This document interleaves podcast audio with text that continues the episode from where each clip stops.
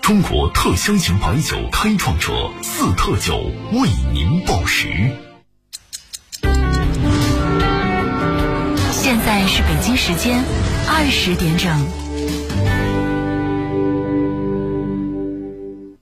佳品，味道独特。四特天宫一九七二年匠心与工艺，成品质与尊贵。十年盘储基酒，辅以三十年以上稀缺老酒，入口绵甜醇和，丰满圆润，一口三香，惊艳时光。江西都市广播全省评点：南昌、抚州 FM 一零六点五，九江 FM 一零三点八，鹰潭、景德镇 FM 九十二点一，上饶 FM 九十四点零，宜春、萍乡、新余 FM 一百点零，赣州 FM 八十九点七，吉安 FM 八十八点七。锁定都市广播，陪你快乐出行。眼里的星辰大海，不染岁月风尘。心有繁花，一切皆欢喜，所得皆善良。新年已至，你好，二零二三。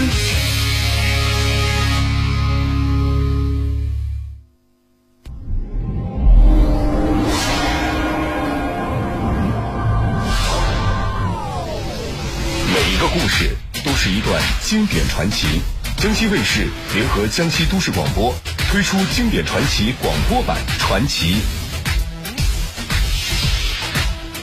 经典传奇，我是幻之。因为汶川地震，幺零八国道雅安行经段改建，结果在高山庙这个地方意外发现了十一座汉代的古墓。根据初步发掘断定呢，墓群的主人并不是当地的巴蜀人，而是来自楚地的外人。其中 M 一号墓身份最高，因为它的棺木啊用的是稀有的楠木，并且还发现了青铜剑和玉剑饰等陪葬品。然而可惜的是，这些墓葬大多被盗，损毁严重，以至于一时之间，这些墓葬的主人是谁？两千年前他们为什么要远离故乡来到巴蜀腹地？最终又因为什么而葬在了这里？这些问题一时难以解开。那么答案到底在哪里呢？当时大家把所有的希望都寄托在了其中的 M 三号墓上，因为 M 三号墓是行经高山庙古墓群当中唯一一座保存完好的墓葬，既没有损毁，也没有被盗。三号墓呢，它虽然墓葬比较小，但是棺椁保存的相对完好一些。呃，虽然说那个锅板塌了、坏了、朽坏了，但是棺木保存的非常好。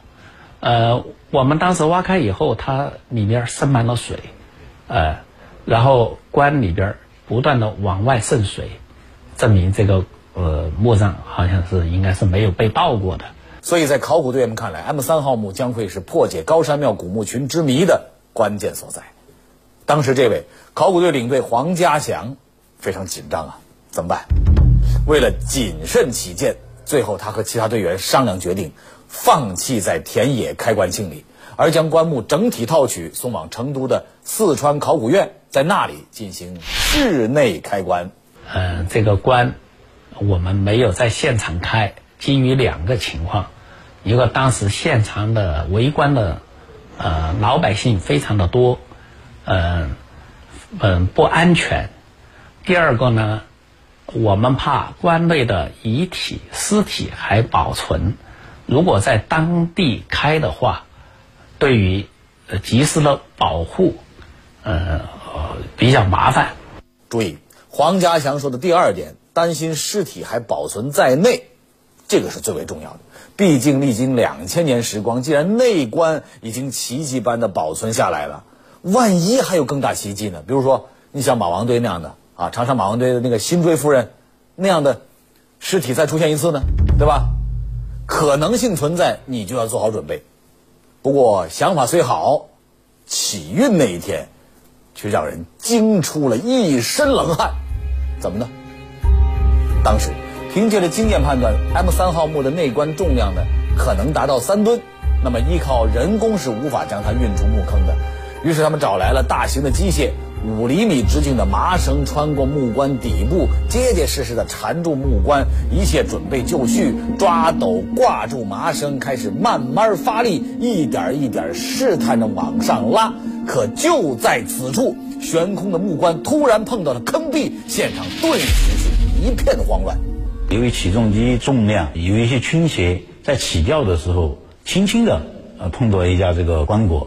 万幸的是，木棺只是轻轻的碰了一下坑壁，经验丰富的工作人员赶紧用撬棍将木棺一点一点的推向远端，木棺终于抬起，离开了深埋两千多年的地底。然而谁都没有想到，就在此时，操作人员将木棺横移的时候。木棺突然发生了严重的倾斜，一端的麻绳差一点儿就脱落了。整体这个搬迁的时候，没有想到它的重量非常沉，当时这个棺非常危险，差点就掉到地上。说实话，当时这一幕场景把所有人都吓着了，人都傻了。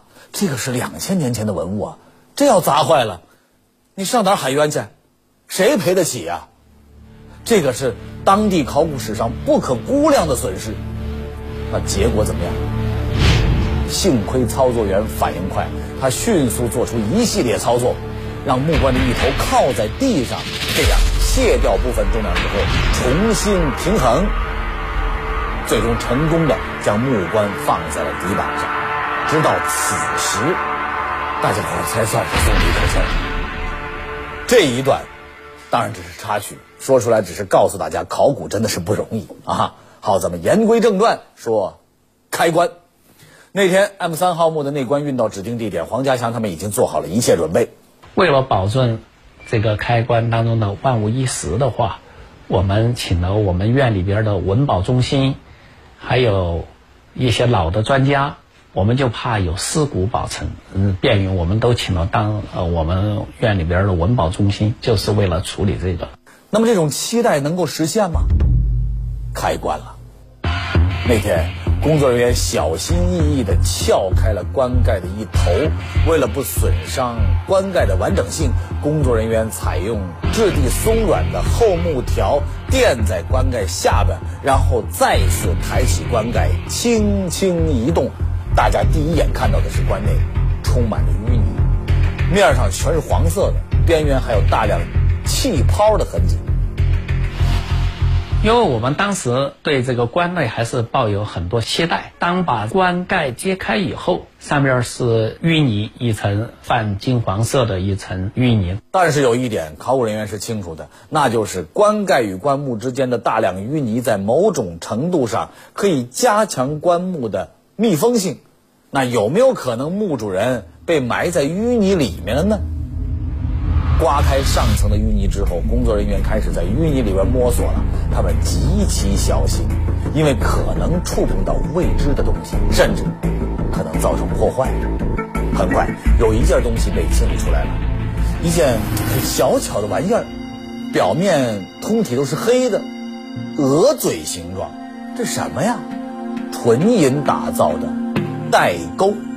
这件东西的出现让考古队员们是更加兴奋了。他们继续小心摸索，接着有一些黑色的东西出来了。经过仔细的研究啊，考古队员发现这些黑色的物质并不是丝织品，而是一种植物，并且整个木棺里边到处都有。这是什么东西？把这层黄色的刮开以后，第一层就放的是这种香茅，就是兰草一类的东西。我们在报告里边称为蕙兰，就是带香气的这种东西。墓葬里怎么会有这些东西啊？著名爱国诗人屈原在《离骚》里曾经这样唱过：“杂深交与俊贵兮，岂为任夫蕙采？”对蕙兰呢是充满了赞美，因为在当时的古人眼里边，蕙兰这种香性植物象征着高洁，不拘俗世，所以古人常用它来陪葬。希望自己的灵魂可以进入天国呀。那么好，咱们继续再往下发掘，下边是什么呢？在蕙兰的下边，工作人员发现有一层暗红色的物质。经过化验确定，这些红色物质是硫化汞，也就是人们常说的朱砂。这种朱砂和香茅呢，应该说就是一种防腐的，呃。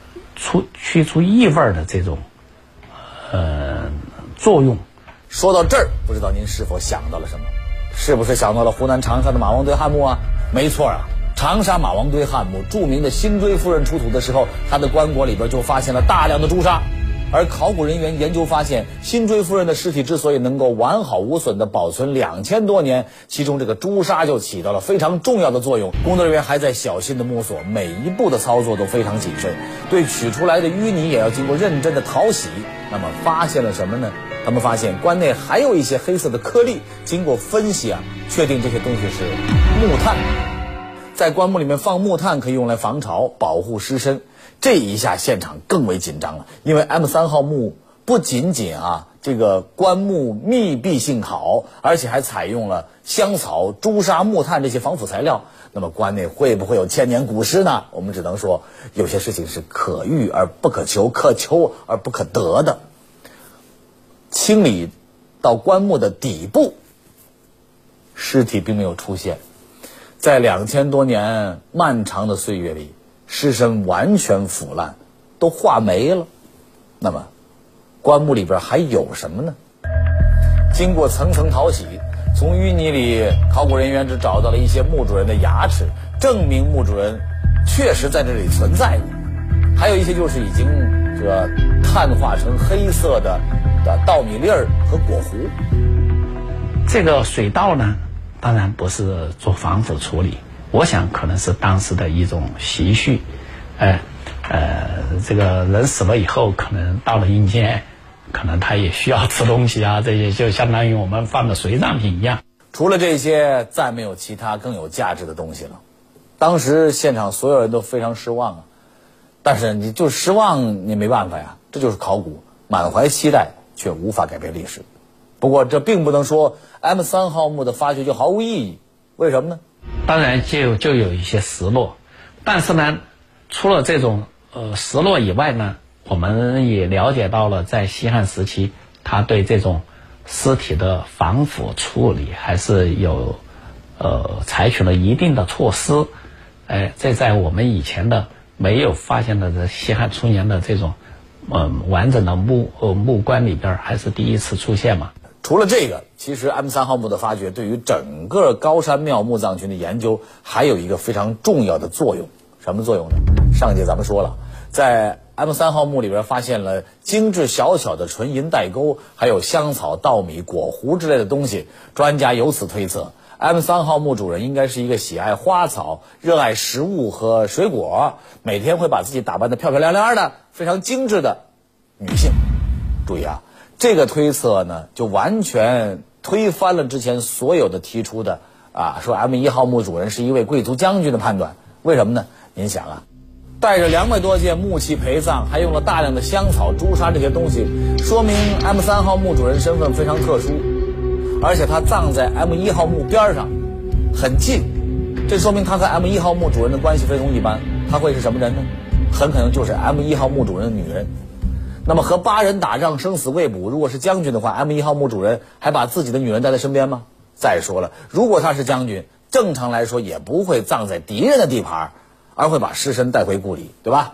所以呢，这就要对整个高山庙墓葬群墓主人的身份重新进行定位了。那么他们到底会是什么人？为什么要远离故乡，葬在巴蜀之地呢？满怀期待的 M 三号墓已经。无法找到答案了。这个时候，考古队员只能把希望放到这座 M 五号墓上。为什么呢？因为相比其他古墓，M 五号墓啊也非常特殊。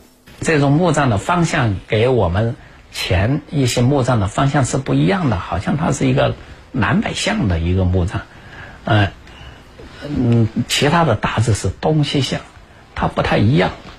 呃，这个墓葬的规模呢？也是这批墓葬规模最大的墓葬，啊，我们清理下去以后呢，嗯，看见它的边箱，呃，还有立柱，两根大大的圆形的立柱。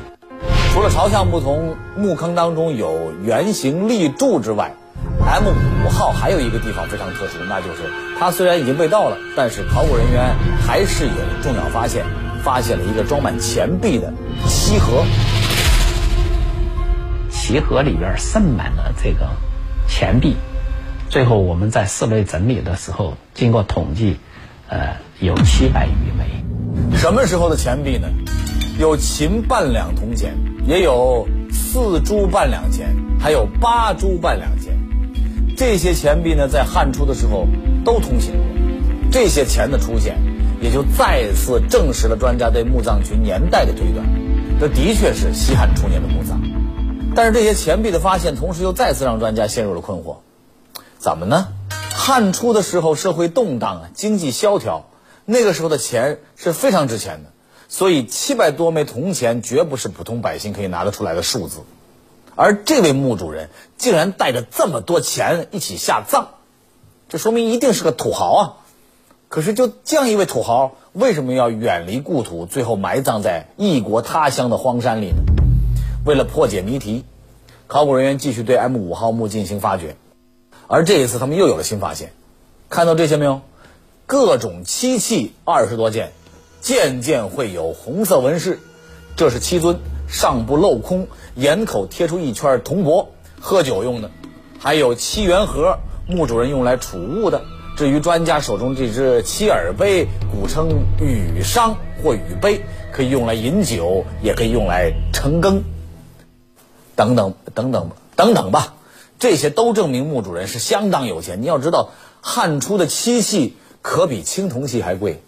但是啊，专家认为啊，M 五号墓主人可不仅仅是有钱呐、他还是有一定的社会地位，呃和一定的身份的人。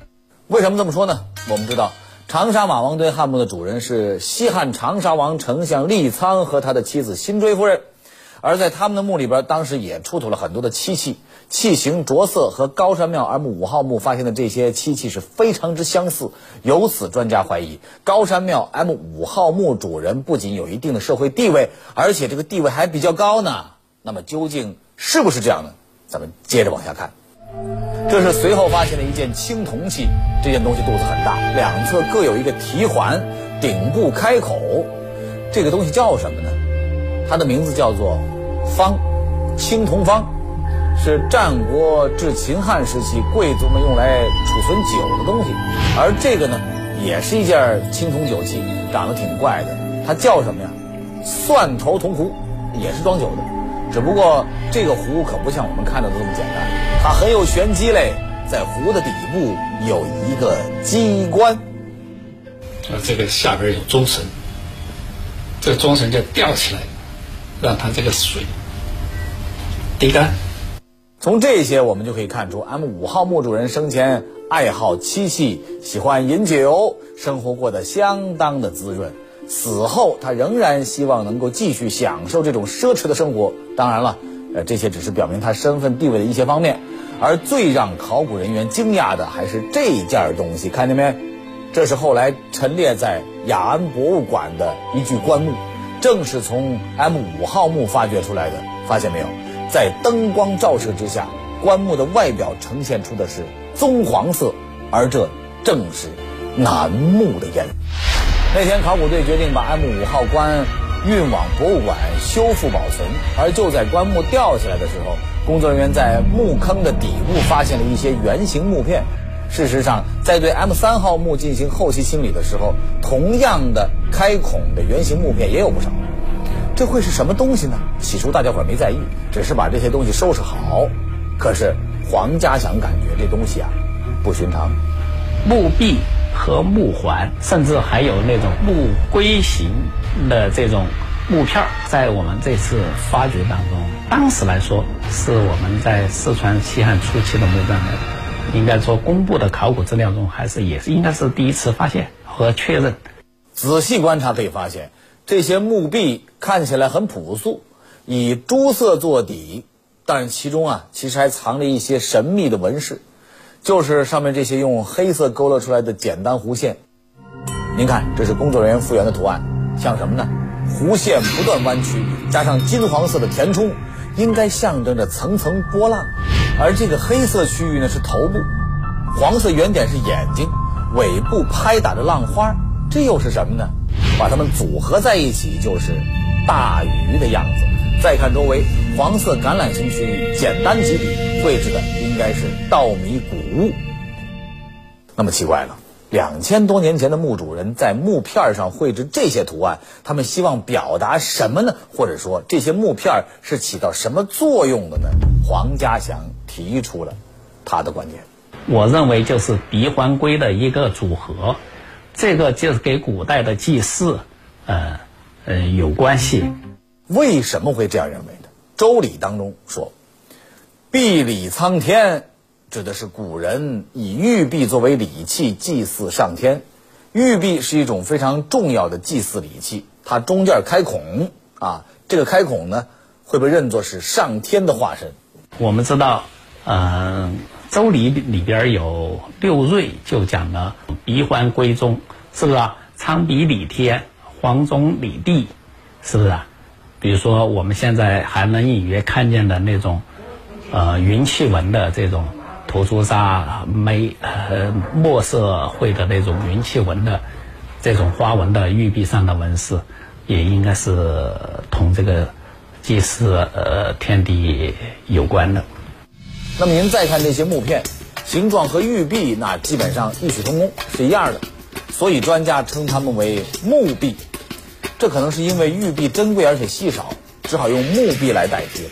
那么在墓壁上绘的这些图案又什么意思呢？专家认为，他们在墓壁上绘制出代表丰收的五谷以及在波浪当中的鱼群，应该是要把这一切都献给心中的上苍，来祈求他们死后能够魂归天穹。也就是说，高山庙墓主人不仅拥有财富，手中还握有权力，他们甚至还可以通过祭祀与上天沟通。当然了，这种所谓的沟通是他们的迷信，而这种迷信行为也再次证实高山庙墓主人他们的故乡就在楚地。楚墓里边儿，除这种墓壁的墓葬比较多，呃，我们讲的这个墓葬呢，楚文化因素比较多，是不是啊？他就说。楚人主要是南方嘛，就是湖北、湖南嘛。那么这些楚地人这么有钱又有权，为什么在两千年前要来到行经这个山水阻隔的大山深处，最后还魂归此处呢？为了找到答案，工作人员查阅了很多史料，最后在史料当中发现了一段隐秘的历史。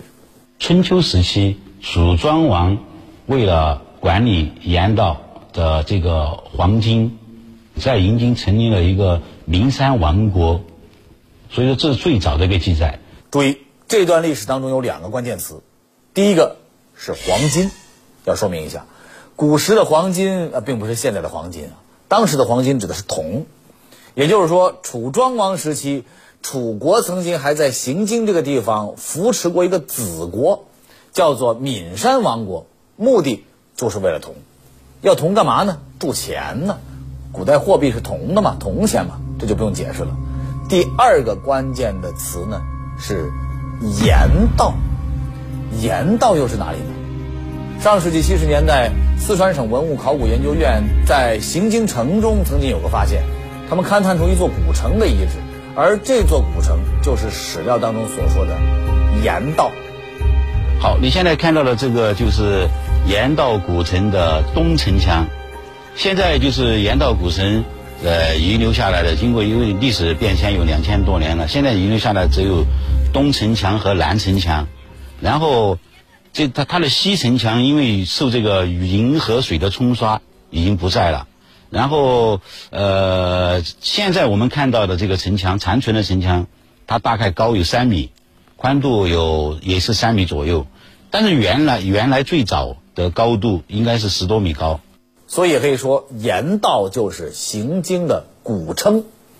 那么问题来了，对于楚国来说，铜矿在外地，不在我楚国的范围之内，得有人管理啊。那么谁来管理呢？当然得派楚人去才放心呢。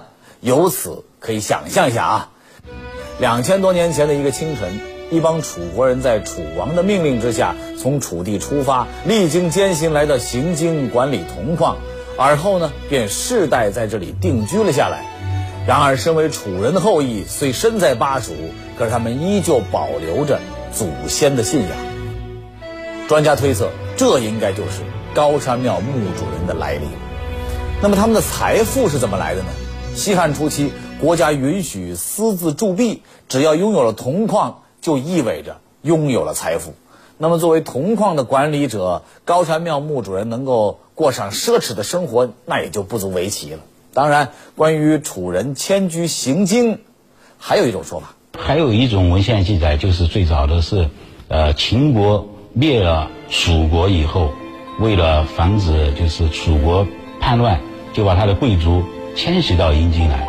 那既然是贵族，必定拥有财富啊！史料记载，春秋战国时期，楚人曾经有过两次迁徙到行经的历史，而后繁衍生息，历经数代，他们不仅没有贫困，相反还越来越富裕了。为什么呢？因为到了西汉，也就是高山庙墓主人生活的时代，他们迎来了又一次聚集财富的机会。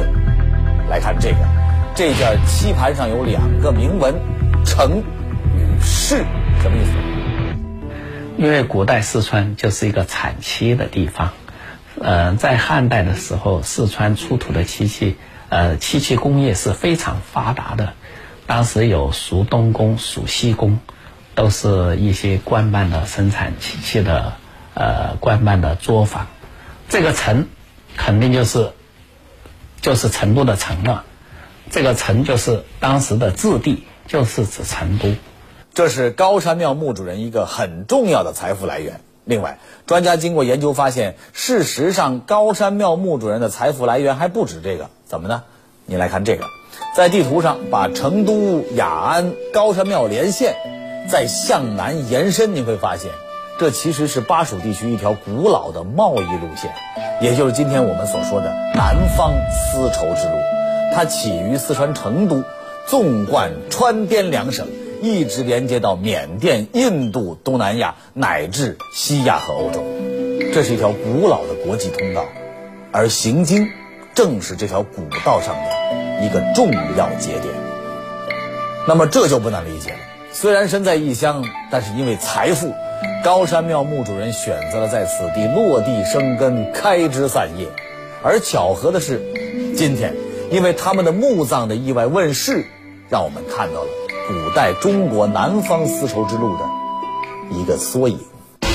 欢迎明天同一时间继续收听《传奇》。